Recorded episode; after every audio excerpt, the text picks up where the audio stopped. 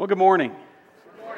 What a great group. Good to see you all here. This is part seven of our series called Unshakable. We've been looking at the life of the prophet Daniel, been specifically looking at the tests that Daniel faced in his life, because Daniel passed those tests.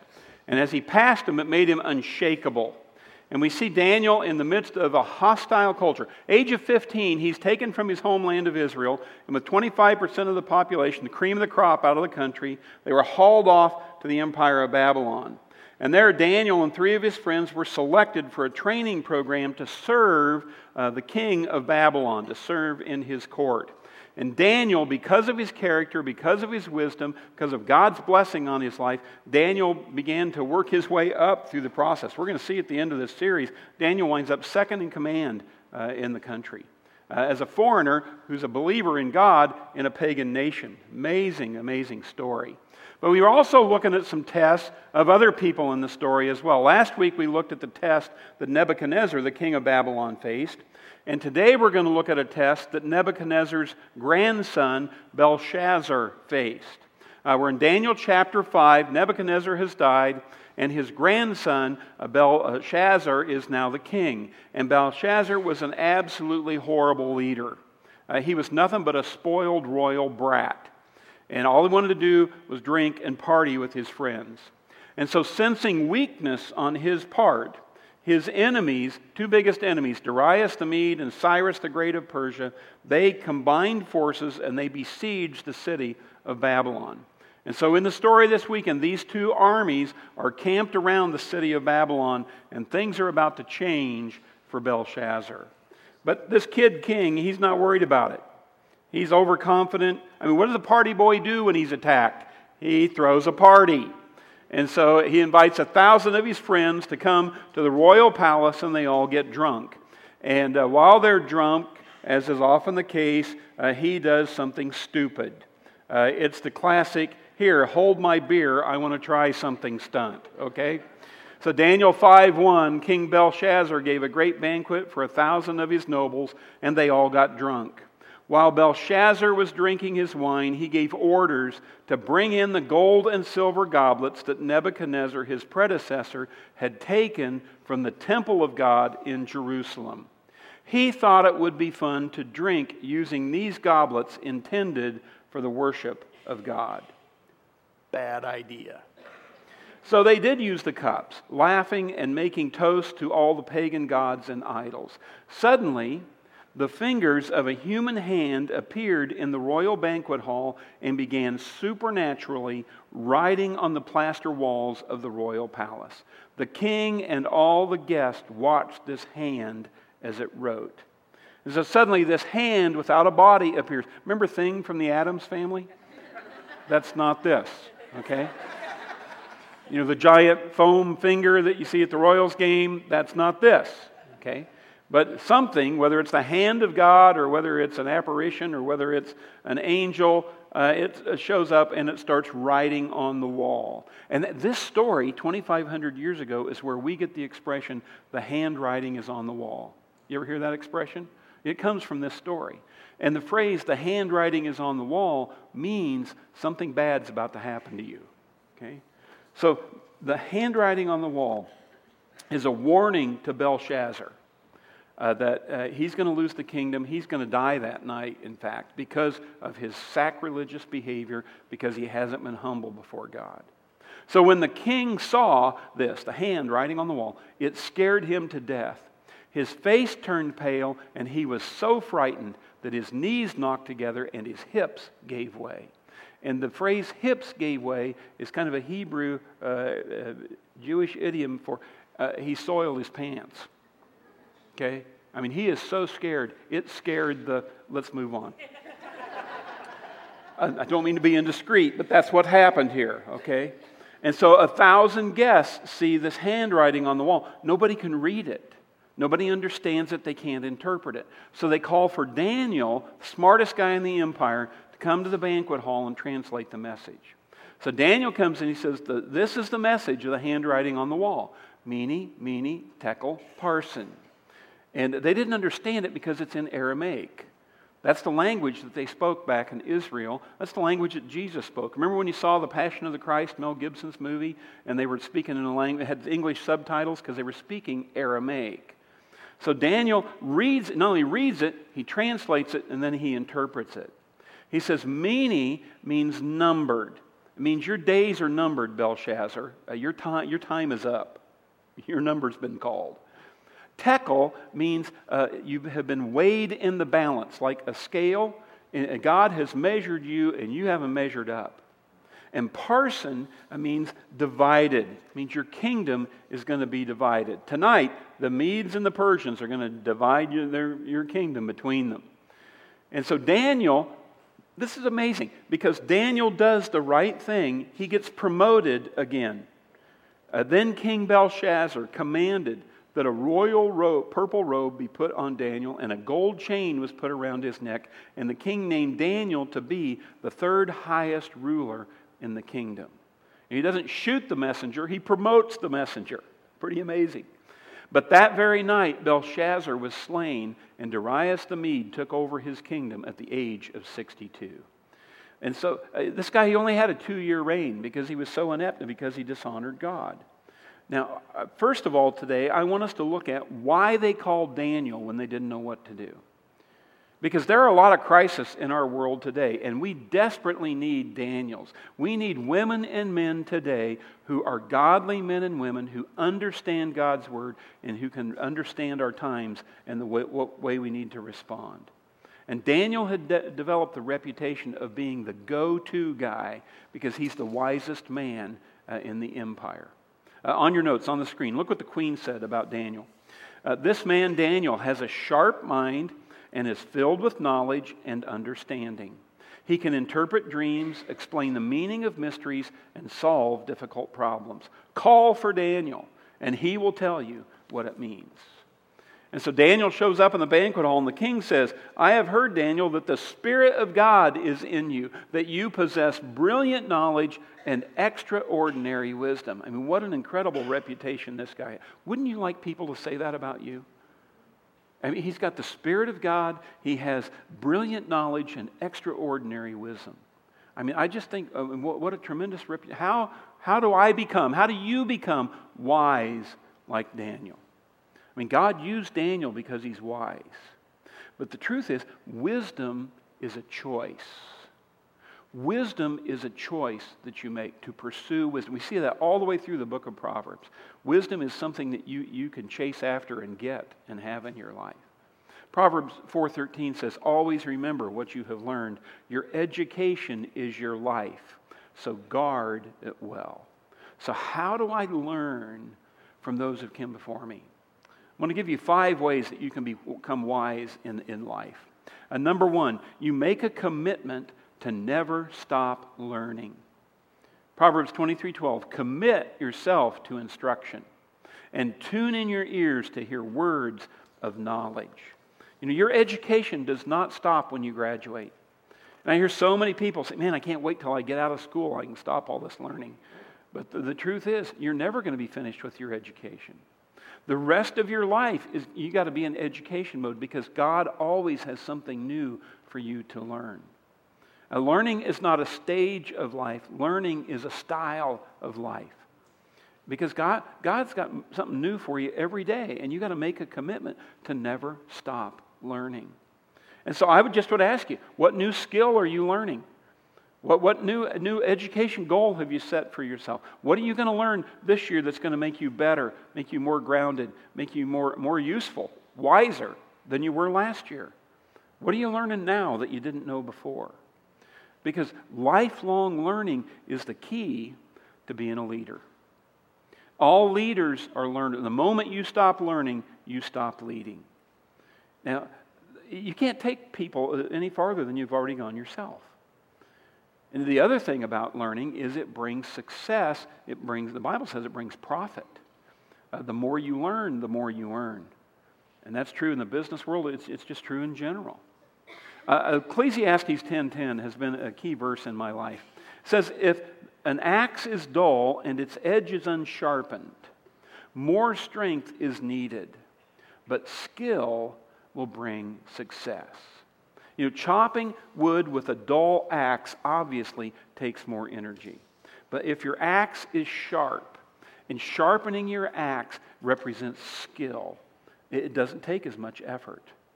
You know, a lot of people get real almost proud about how hard they work. Man, I'm working hard. You know, the Bible over and over encourages us to work smarter, not harder. Just because you're working hard doesn't mean you're working smart. And you are never wasting your time when you're sharpening your axe. You're never wasting your time when you're developing skill. And right now, here in this service, you're sharpening your spiritual axe. That's what you do. I applaud you for that. Uh, you know, you show up student service tonight, students, parents, you come to that, you're sharpening your axe. You go to growth track, you're sharpening your axe. You get plugged into a small group, you're sharpening your spiritual axe. And the Bible says that the skill that you learn as you do that will bring success. It's going to make a difference in how you live. And it goes beyond desire. A lot of people have a great desire to do good things and to succeed, but if you don't develop the skill, then you don't have the ability to do it. And so you can work hard, but you, if you don't have the skill, you know, it, it takes more energy. Uh, the Bible says that it brings profit. Uh, Proverbs 19:8. Do yourself a favor and learn all you can. Then remember what you learn, and you will prosper. So the wiser you become, the better your life is, the better your marriage is, the better your family is, the better your career is. So you want to make a lifelong commitment to learning. Learn something new every day that God wants to teach you. Number two, you got to learn the lessons of the prior generation. If you want to be wise, this is the mistake Belshazzar made. I mean, he could have learned the lessons that, that would have prevented his kingdom from being overthrown if he would have paid attention to what his grandfather had done. Because his grandfather made all the same mistakes. But, but Belshazzar didn't learn from him, and so he made those same mistakes and he lost it, lost his life. But you got to learn the lessons from the prior generation. Job 8 8, ask the former generations and find out what their fathers learned. For we were born only yesterday and we know so little. You know, when I was a young teen, when I was a young man, I mean, honestly, I thought my father was the most ignorant person on the planet. And I tell you, the older I get, the smarter my father becomes. I mean, I realize now, you know, I'm going to be 62 next week, and I, and I realize, you know what, my dad was a genius. And my grandfather, I would give anything to have my grandfather here to help me walk through the, the, these stages of life and what's going on. I mean, a tremendously wise man. And so you got, you got to humble yourself. Humble yourself, especially in your youth. Humble yourself and be willing to learn from the previous generations. And yes, they made mistakes. My dad made mistakes. He made mistakes as a husband, as a father, in business. I mean, he made lots of mistakes. But you can learn from somebody's mistakes if you're humble enough.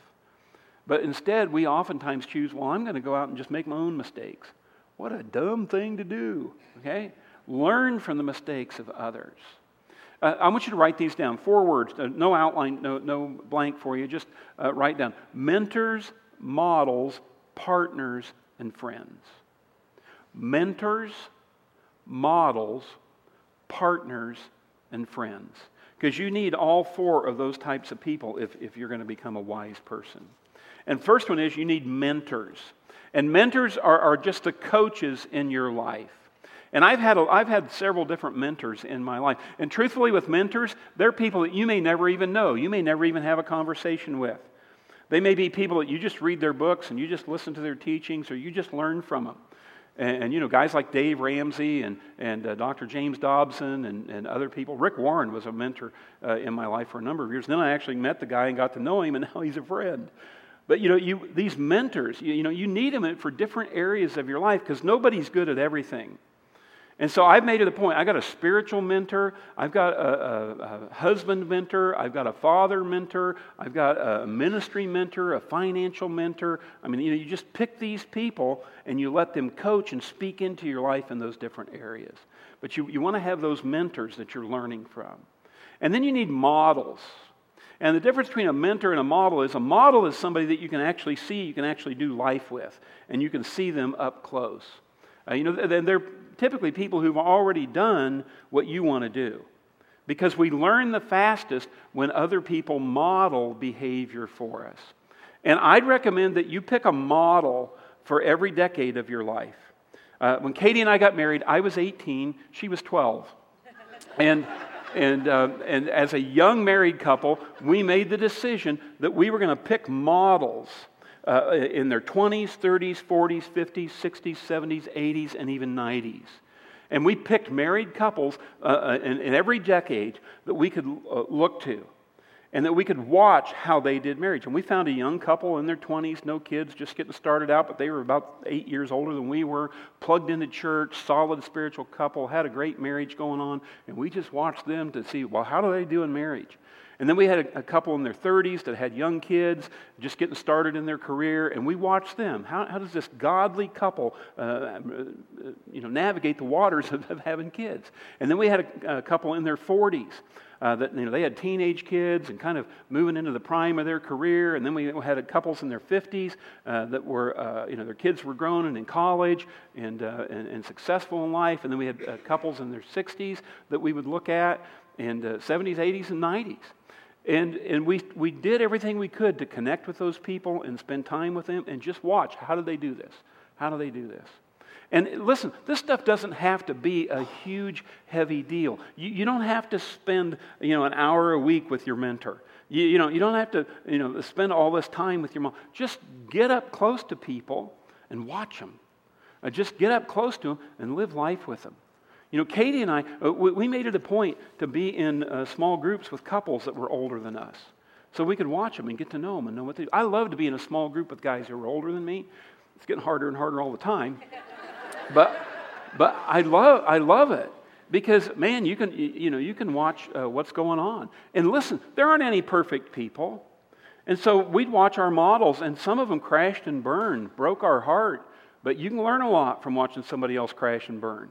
And you can learn a lot from watching how they pick up the pieces and put things back together and, and move on uh, over a failure. And so you, you want to identify the, those models, people who are down the road ahead of you, and then just get up close to them. And, uh, you know, we used to invite, we'd invite them over to the house for popcorn and water. We were just a poor young married couple. We didn't have any resources, but we'd get these old people in our house and just t- tell us your story. Tell us your story. We'd go out for dessert with them or just, you know, go to some activity. We would love to go to the flea market with people when we lived in Tulsa. But just do life together with, with people older than you and listen. Listen to them. Uh, so you need mo- mentors, you need models. Uh, fourth thing you need is you need partners. And partners, that's your peer group. They're just kind of the, the, the, the co-workers in your profession. Uh, they're, they're the people that are kind of at the same stage of life. You know, iron sharpens iron. Uh, two are better than one. We're better together. And so you want to surround yourself with wise partners. Look for people who are doing life at the same stage you are, that are doing it right, doing it wise, and get in there and work together. And then the fourth thing you need is you just need friends. And friends aren't helping you reach a goal. Friends are just friends. They're just people that do fun stuff with. You know, friends love you no matter what you do. You know, you know what a friend is? A, a friend is the person who's running into your life when everybody else is running out. And, and you got to have those people. You got to have some friends. But you want people in your life that you are building into, or uh, that are building into you, and then you want to be building into somebody else. You really need both. You, you need a mentor, you need a Paul in your life, and you need a Timothy. And you know, I got some young guys around here that I'm building into, and man, I love doing that. In fact, I am learning so much from these guys, and, uh, and I love pouring into them. And you'll be amazed. You start pouring into somebody younger than you, you'll be amazed what you learn and learn from them and what gets passed on to them. All the lessons in life are past. All the lessons in life are past. All the opportunities in life are in the future. But you can't take advantage of the opportunities in the future if you don't learn the lessons of the past. Because all you're going to do is make the same mistakes and miss those opportunities.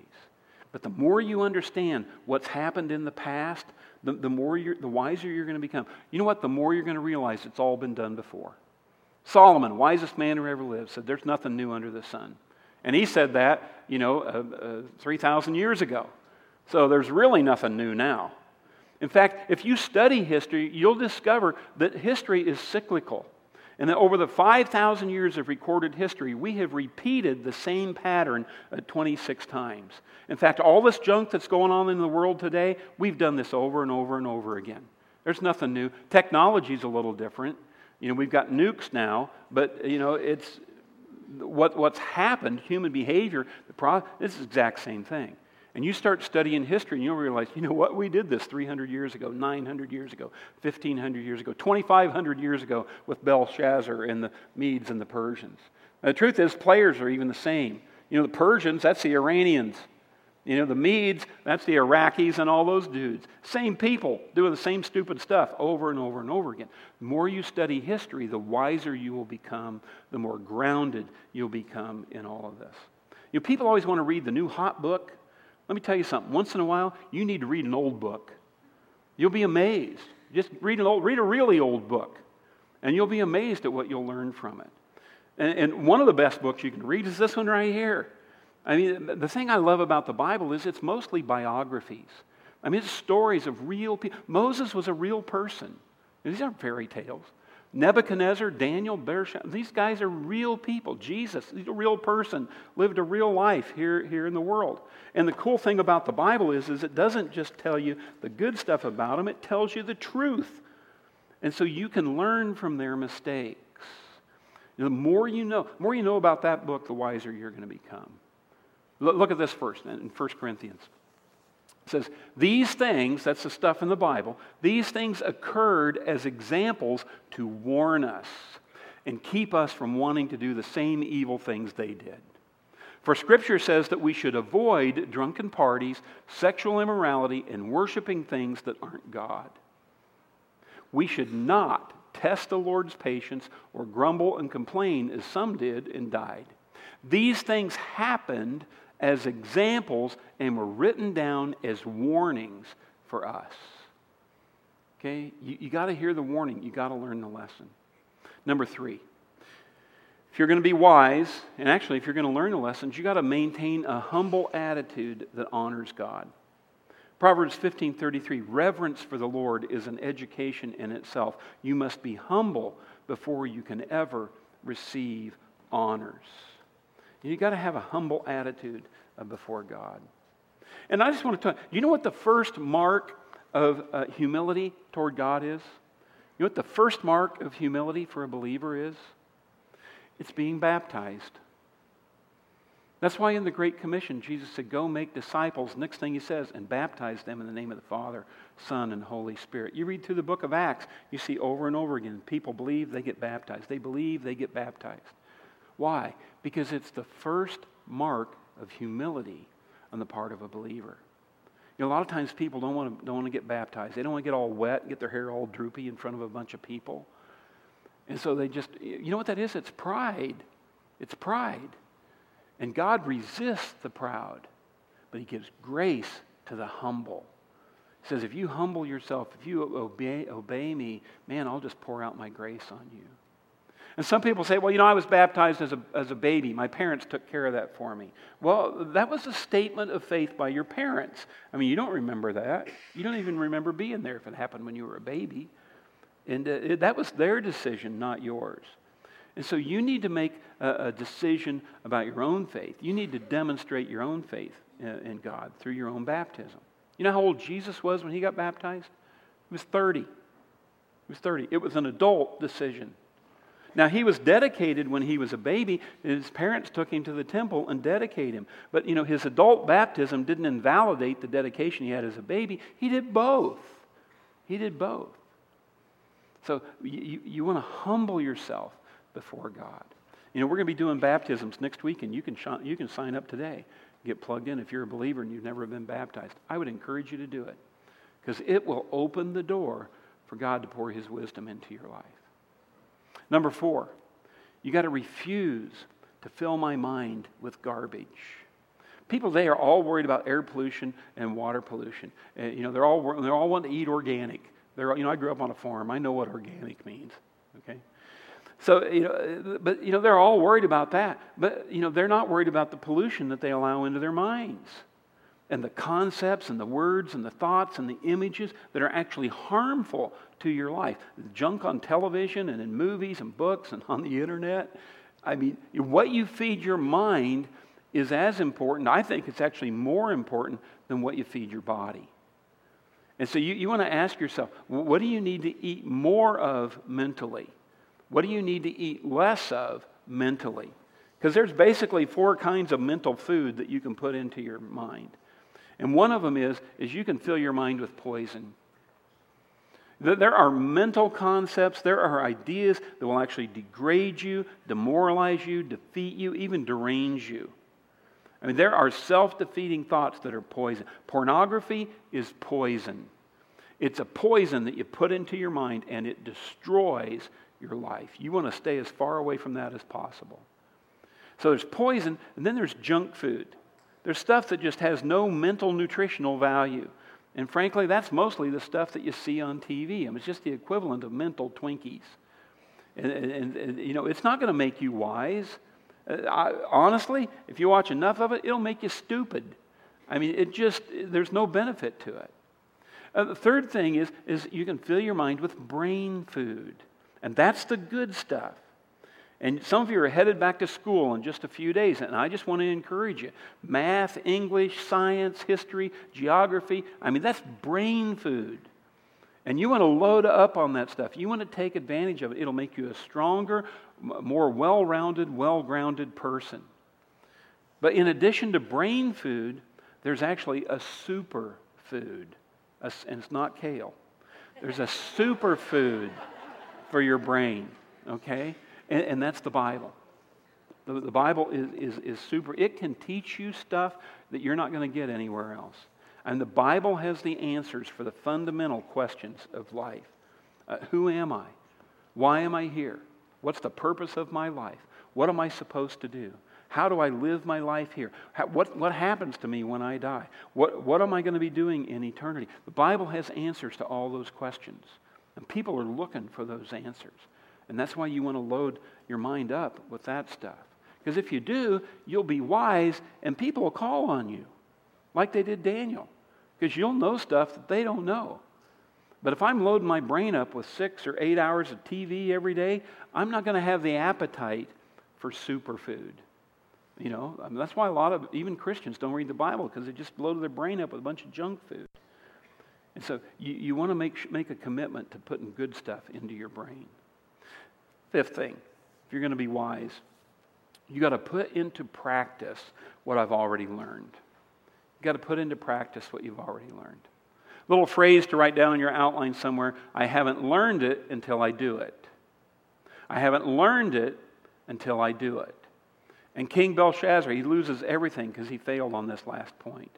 He failed to put into practice what he had seen and learned he pridefully refuses to learn the lessons of the prior generation. I mean, he's the grandson, the most famous king of the biggest empire of that day. He, he, saw Nebuchadnezzar literally lose his mind, lose his kingdom for seven years. He saw all the mistakes that his grandfather made, and he saw his grandfather repent and correct those mistakes and, and, and come back.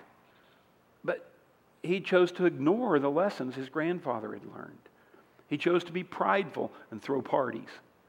And God said, Well, I might understand if you didn't know this stuff, but you knew it.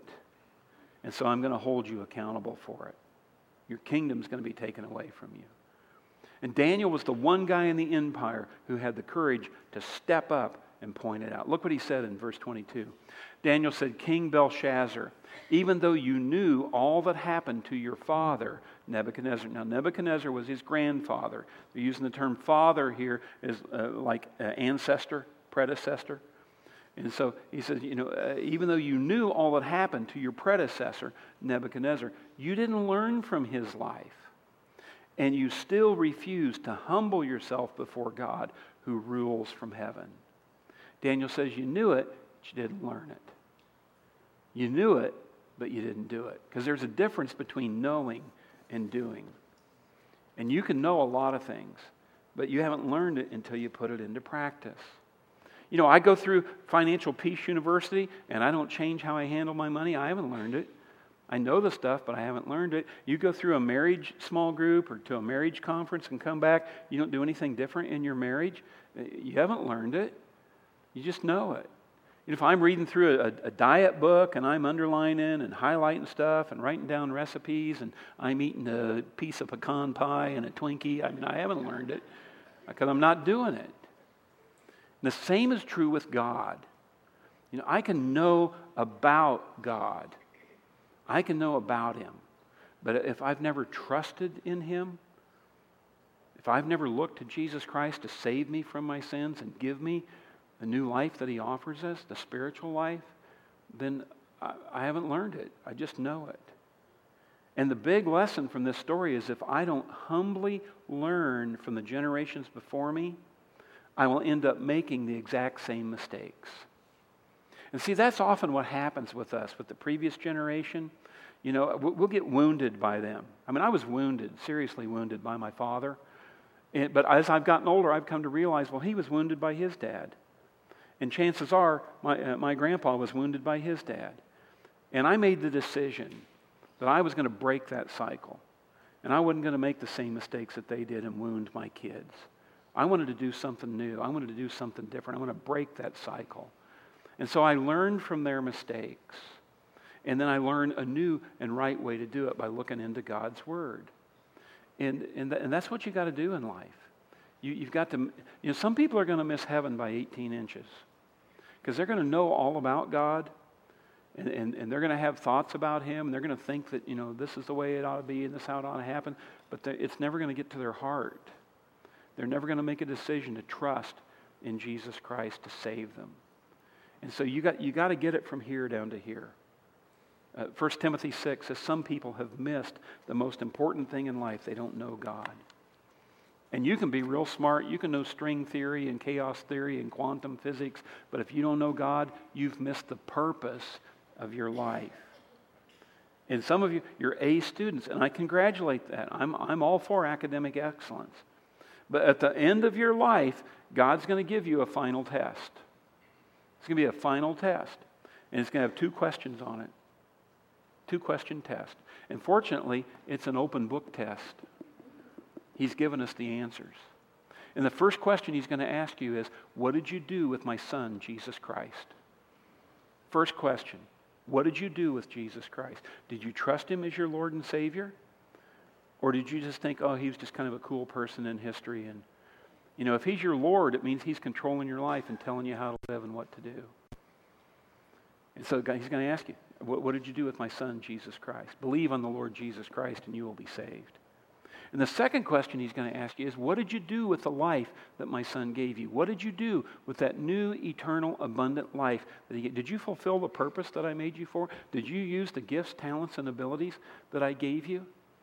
Or did you just do what you wanted to do with them? Because God has a plan for your life. He has a purpose for your life. God has a program for our age. Jesus Christ said, I will build my church. And you can pour your life into anything else you want to pour it into, and I guarantee you at the end, it's going to burn up in smoke. The only thing that gets out of this world alive is the church. It's the church. And that's why God wants you to be a part of it. And that's why He wants to, you to pour your life into it. Because, baby, it's your ark, it's your life raft, it's your way out of here. And so you want to be prepared for that final test. You want to have made a decision that Jesus Christ is your Lord and Savior, and you want to know what your purpose is, and you want to fulfill it. So you can stand before God. Say, I got it. I got this. Two questions. I got it. Here you go. I love your son Jesus, and I live my life for you and your church. Be a great day for you. Let's pray. You just pray this simple prayer in the quietness of, of your heart and mind. God will hear you. Just say, God, uh, just as humbly as I can today, I just open my life up to you. I want to start the lifelong journey of learning about you. And I want to make a commitment to never stop learning more about you. And God, I especially want to learn the lessons of prior generations. I don't want to make the same mistakes they did. God, I want to get a, I want to get a leg up and build on their successes and avoid their failures. And so I just want to humble myself and humble myself before you and learn from you and learn from them. God, help me to be, be discriminating of what I let into my mind. There's just so much poison, so much junk out there that wants to crawl into my mind and take root. God, help me. Help me to resist that and instead to load up with brain food, to load up with the superfood that comes from your word. And God, most of all, help me to practice what I've learned. I don't want to get to the end of my life, that final exam, and, and, and fail.